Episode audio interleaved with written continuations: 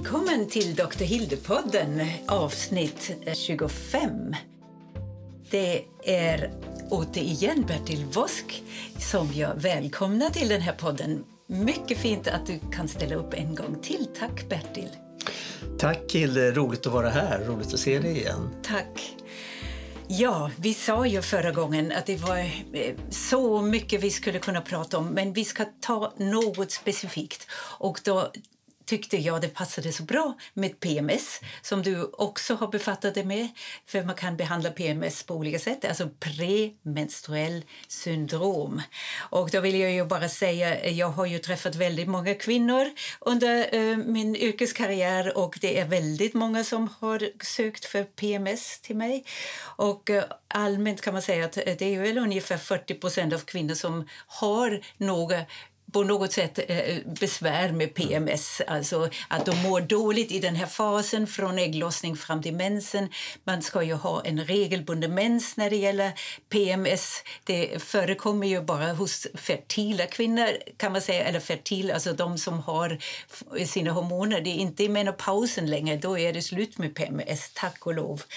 Men 5% mår väldigt dåligt och får nästan självmordstankar i den här fasen. Det är viktigt också att man säger att det slutar med alla dessa symptom så snart mensen kommer igång på något konstigt mirakulöst sätt. Vänder det här. Och som gynekolog ser jag egentligen bara kvinnor som har ändå försökt allt möjligt annat innan. Jag tycker väl ändå att jag vill först eh, fråga Bertil vad man skulle kunna göra i första hand utan att behöva ha läkemedel. Ja, nej men det som du säger, det är tyvärr väldigt många kvinnor som i fertil ålder har PMS av olika grader. Eh, men jag tänker så här, att vara kvinna är ju inte en sjukdom och inte heller att ha mens. Det är en naturlig del av livet, även om många kvinnor upplever att det är problem. Och jag påstår faktiskt att de allra flesta kan bli av med sin PMS på några månader. Som vi sa förra gången vi sågs, så inom näringsmedicinen så anser man att alla tillstånd är kopplade till en biokemisk obalans på en eller flera ämnen. Och tittar vi på PMS, så inom näringsmedicinen så ser vi, och det vet man, det finns mycket studier på, att de har brist på framför allt magnesium. Det är det absolut viktigaste när det gäller PMS. Men de har också brist på zink och vitamin B6. Hur kan man fastställa det?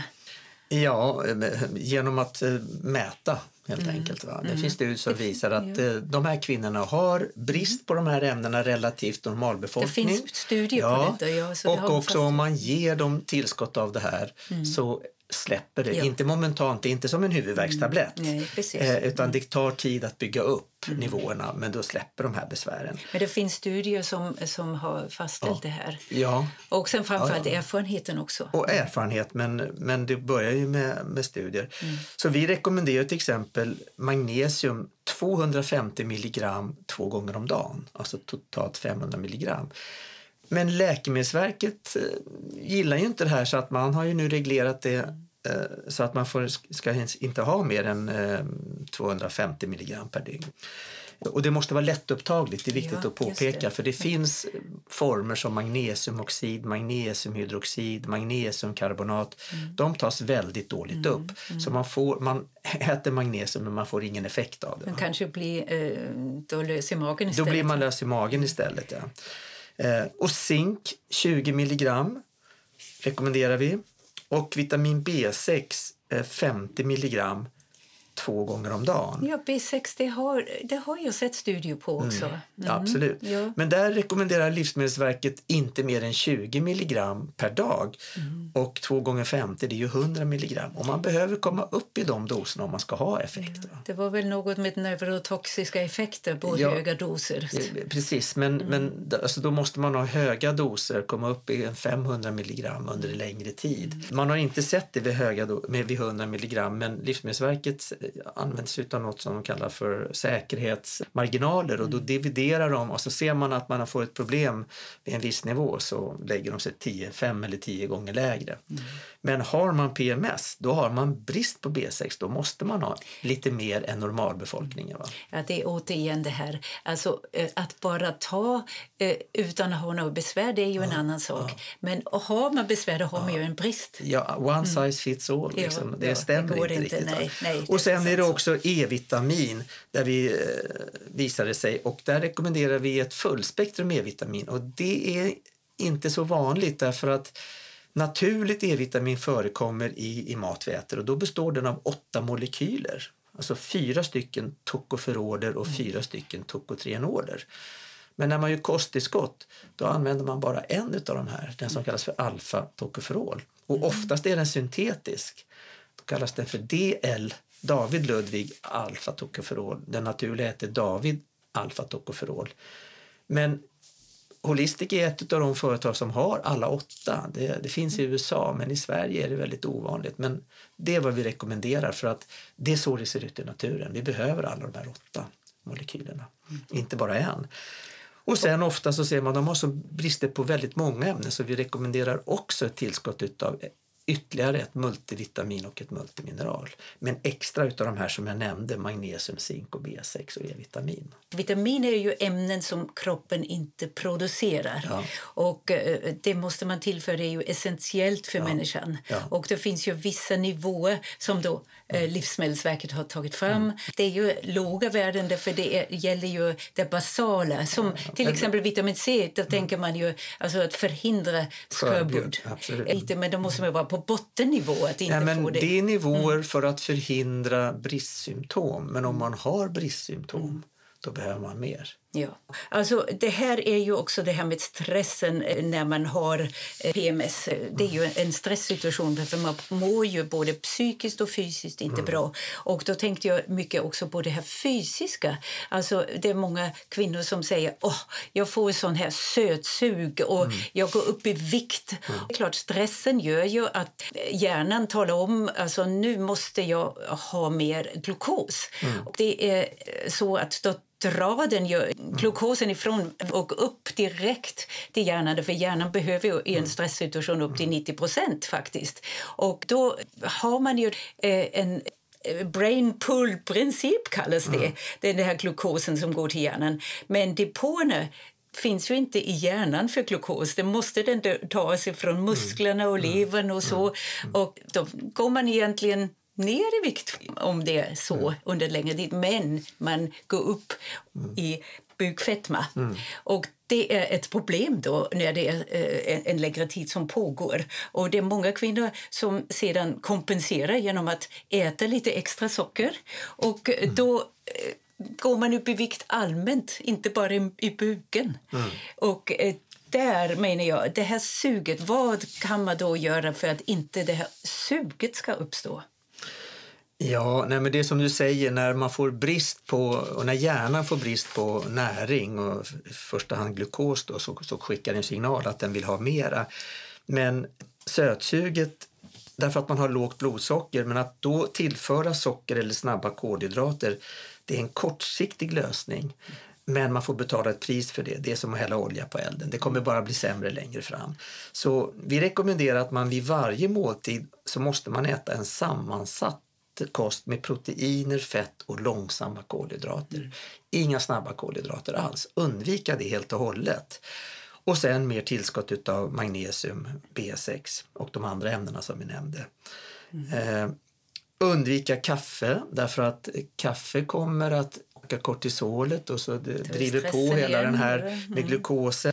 Eh, socker, energidrycker, choklad, mjölk och raffinerade matoljor som vi pratade om eh, förra Ja, gången. precis, så att ja. de sakerna visar sig att det är bra att undvika, om, särskilt om man har PMS. Och sen är det väl också att ö, om man inte äter så mycket socker Mm. då har man inte heller ett behov av att äta socker. För det Nej. hänger ju ihop med belöningssystemet. Ja. Socker är ju väldigt mycket en drog som absolut. sätter igång Den är ju beroendeframkallande som heroin. Mm, eh, och som du får inte heller de här stora svängningarna Mm. i blodsocker. Därför som det är bättre att äta långsamma kolhydrater Mm. för då kommer det ta lång tid att, att bryta ner. Du får inte de där svängningarna Precis. och lågt blodsocker. socker.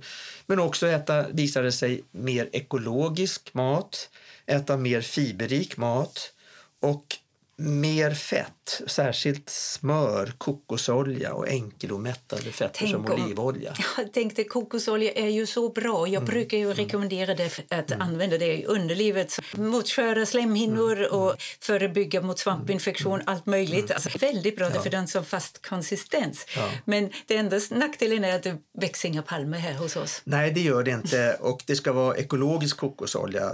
Eh, och eh, många är rädda för det eftersom både smör och kokosolja är mättat fett. Mm. Men det är ett missförstånd.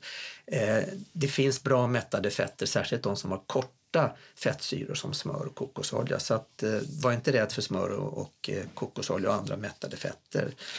Och så är det också bra att dricka två liter om dagen. Det är många som inte gör det. Mm. Och sen har vi pratat tidigare om miljögifter försöka att minska på exponering av miljögifter och det finns tyvärr väldigt mycket i rengöringsprodukter och i hudvårdsprodukter. Mm. Eh, och det finns något som du känner väl till som kallas för xenoöstrogener. Mm. Det vill säga mm. östrogenliknande ämnen som finns, inte naturligt så mycket, det finns det också, men det finns i, i många syntetiska ämnen. Det finns i stort sett alla bekämpningsmedel. PCB, DDT, dioxin, bisfenol A, det här som kallas för BPA, som finns som mjukgörare i, plast, eh, i plaster. Det finns i plastflaskor, det finns i den här liningen på insidan av konservburkar, eh, plasttallrikar, kvitton, sådana saker. Också bromerade flamskyddsmedel, eh, nonylfenoler som finns i rengöringsmedel, ftalater som finns i olika plaster, parabener som finns även i hudvårdsprodukter, särskilt propyl och butylparaben. Alla de här är, är xenoöstrogener, det vill säga de liknar östrogener och de har en östrogeneffekt. De passar in i östrogenreceptor så du får ett östrogenpåslag. Och det vill man inte ha, särskilt inte om man har PMS. För problemet med PMS är ju att de har överskott på östrogen.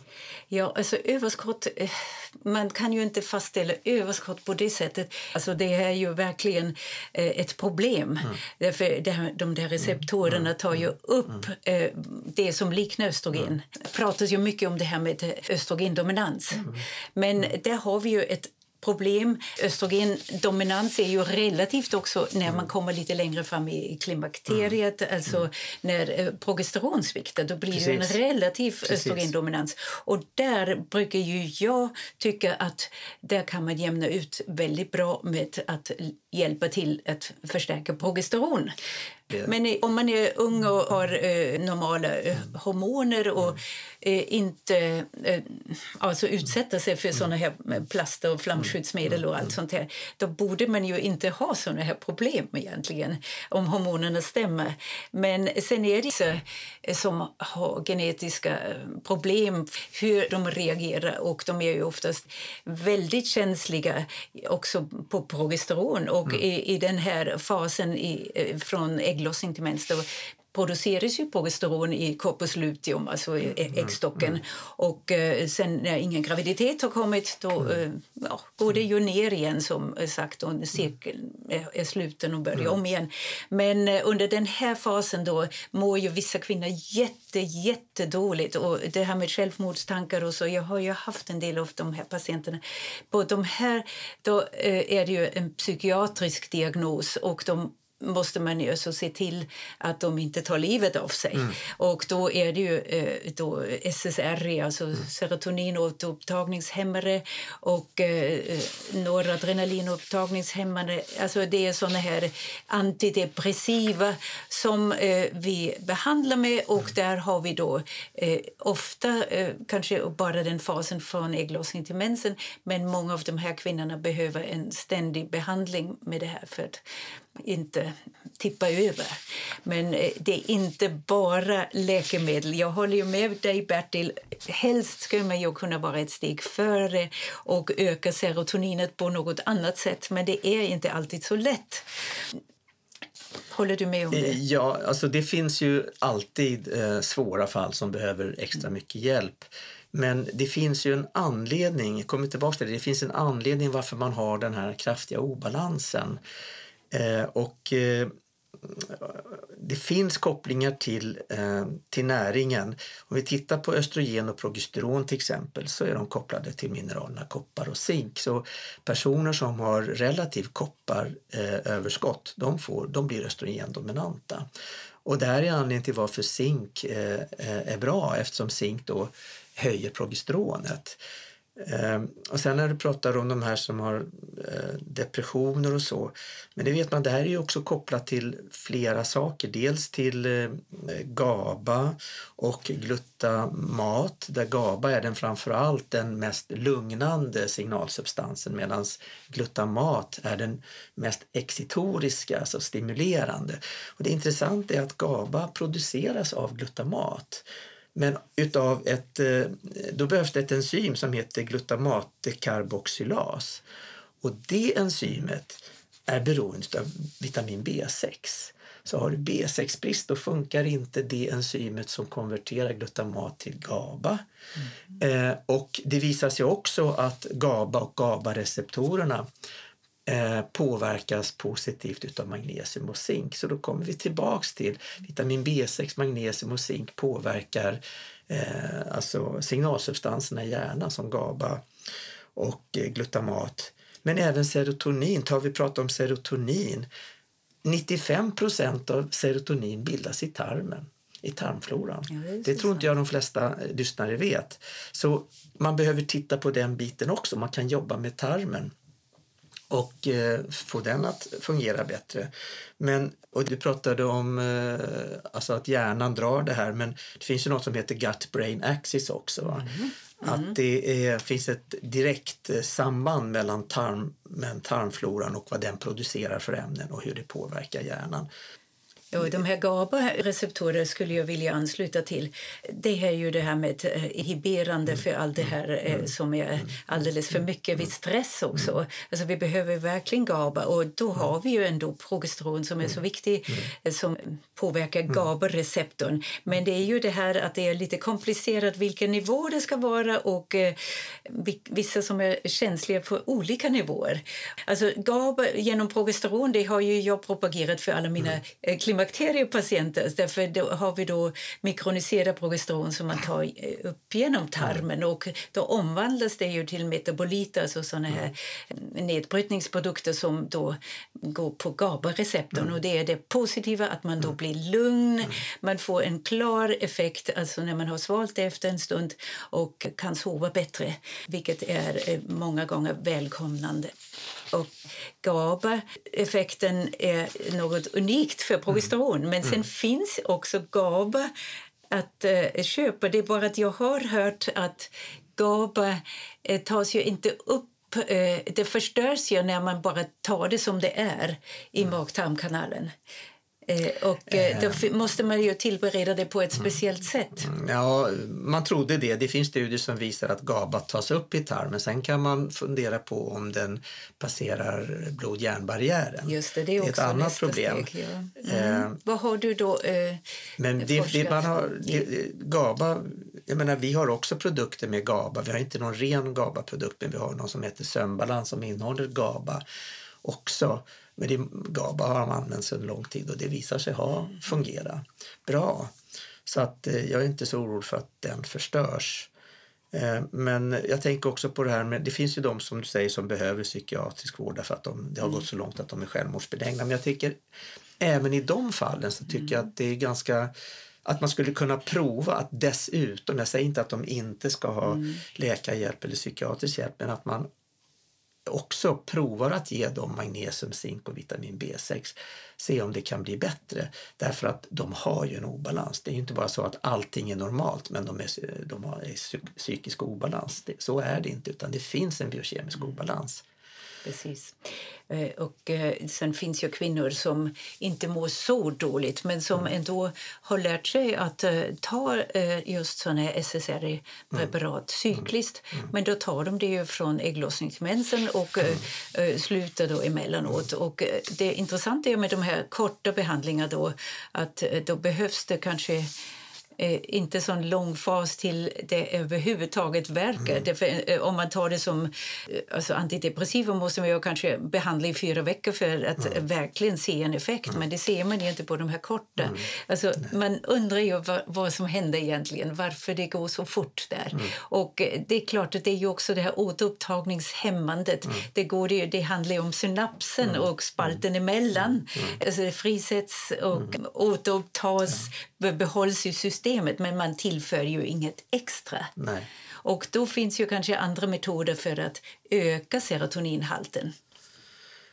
Ja, eh, absolut. Och som jag sa, om 95% av allt serotonin bildas i tarmen så kan man ju stötta det den vägen. Va? Att man helt enkelt producerar mer serotonin genom att få en ordning på tarmfloran. Mm. Eh, men också, alltså, jag har ingenting emot läkemedel men SSRI har ju också en hel del biverkningar på sikt i alla fall. Mm. Så att kan man hitta andra metoder som kan lösa det så tycker jag att man ska, skulle jag personligen välja det.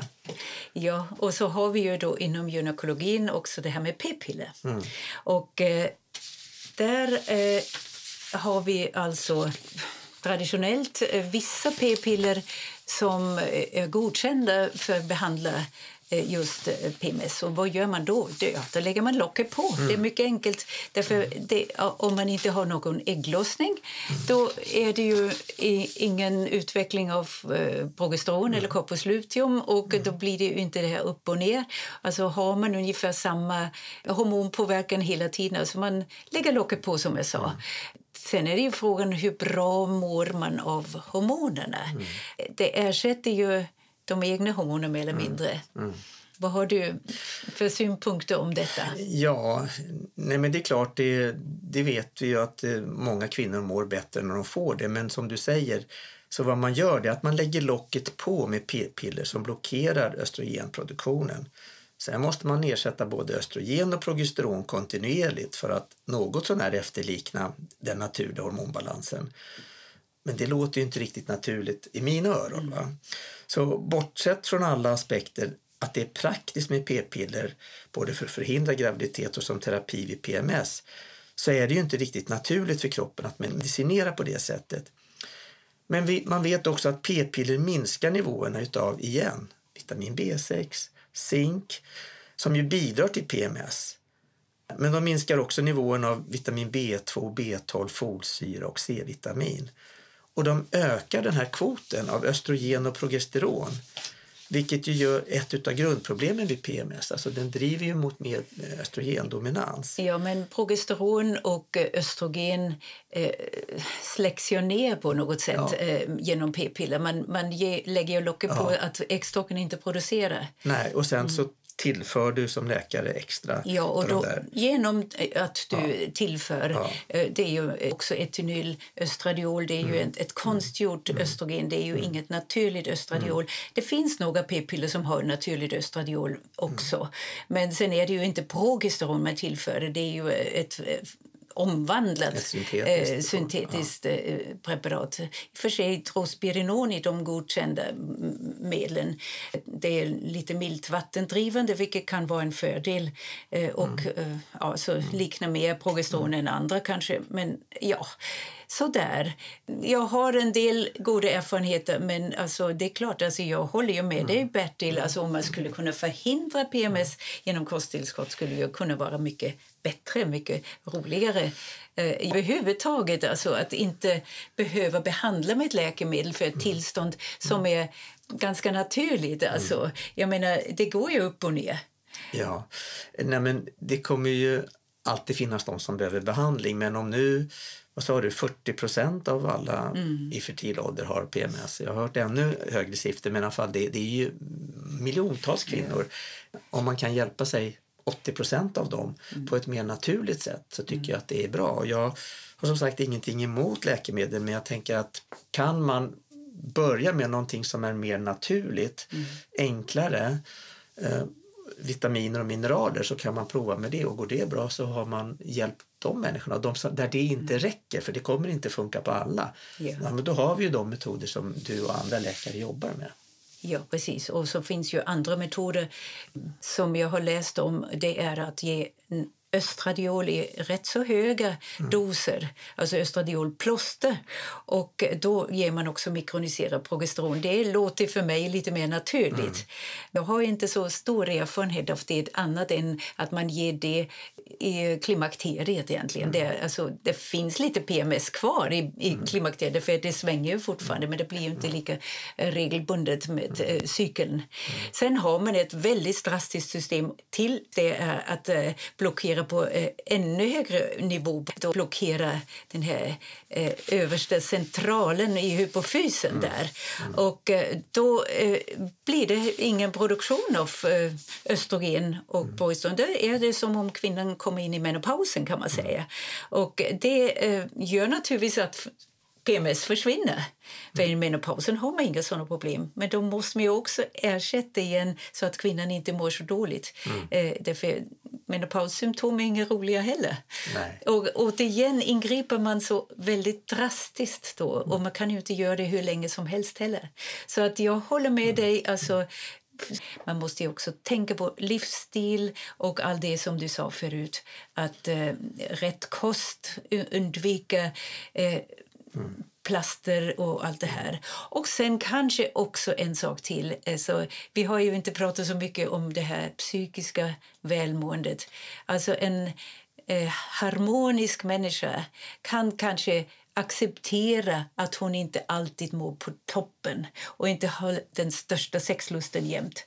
Det är bara så att det går lite upp och ner och en ökad tolerans alltså för sig själv och sina egna problem skulle kanske också vara bra.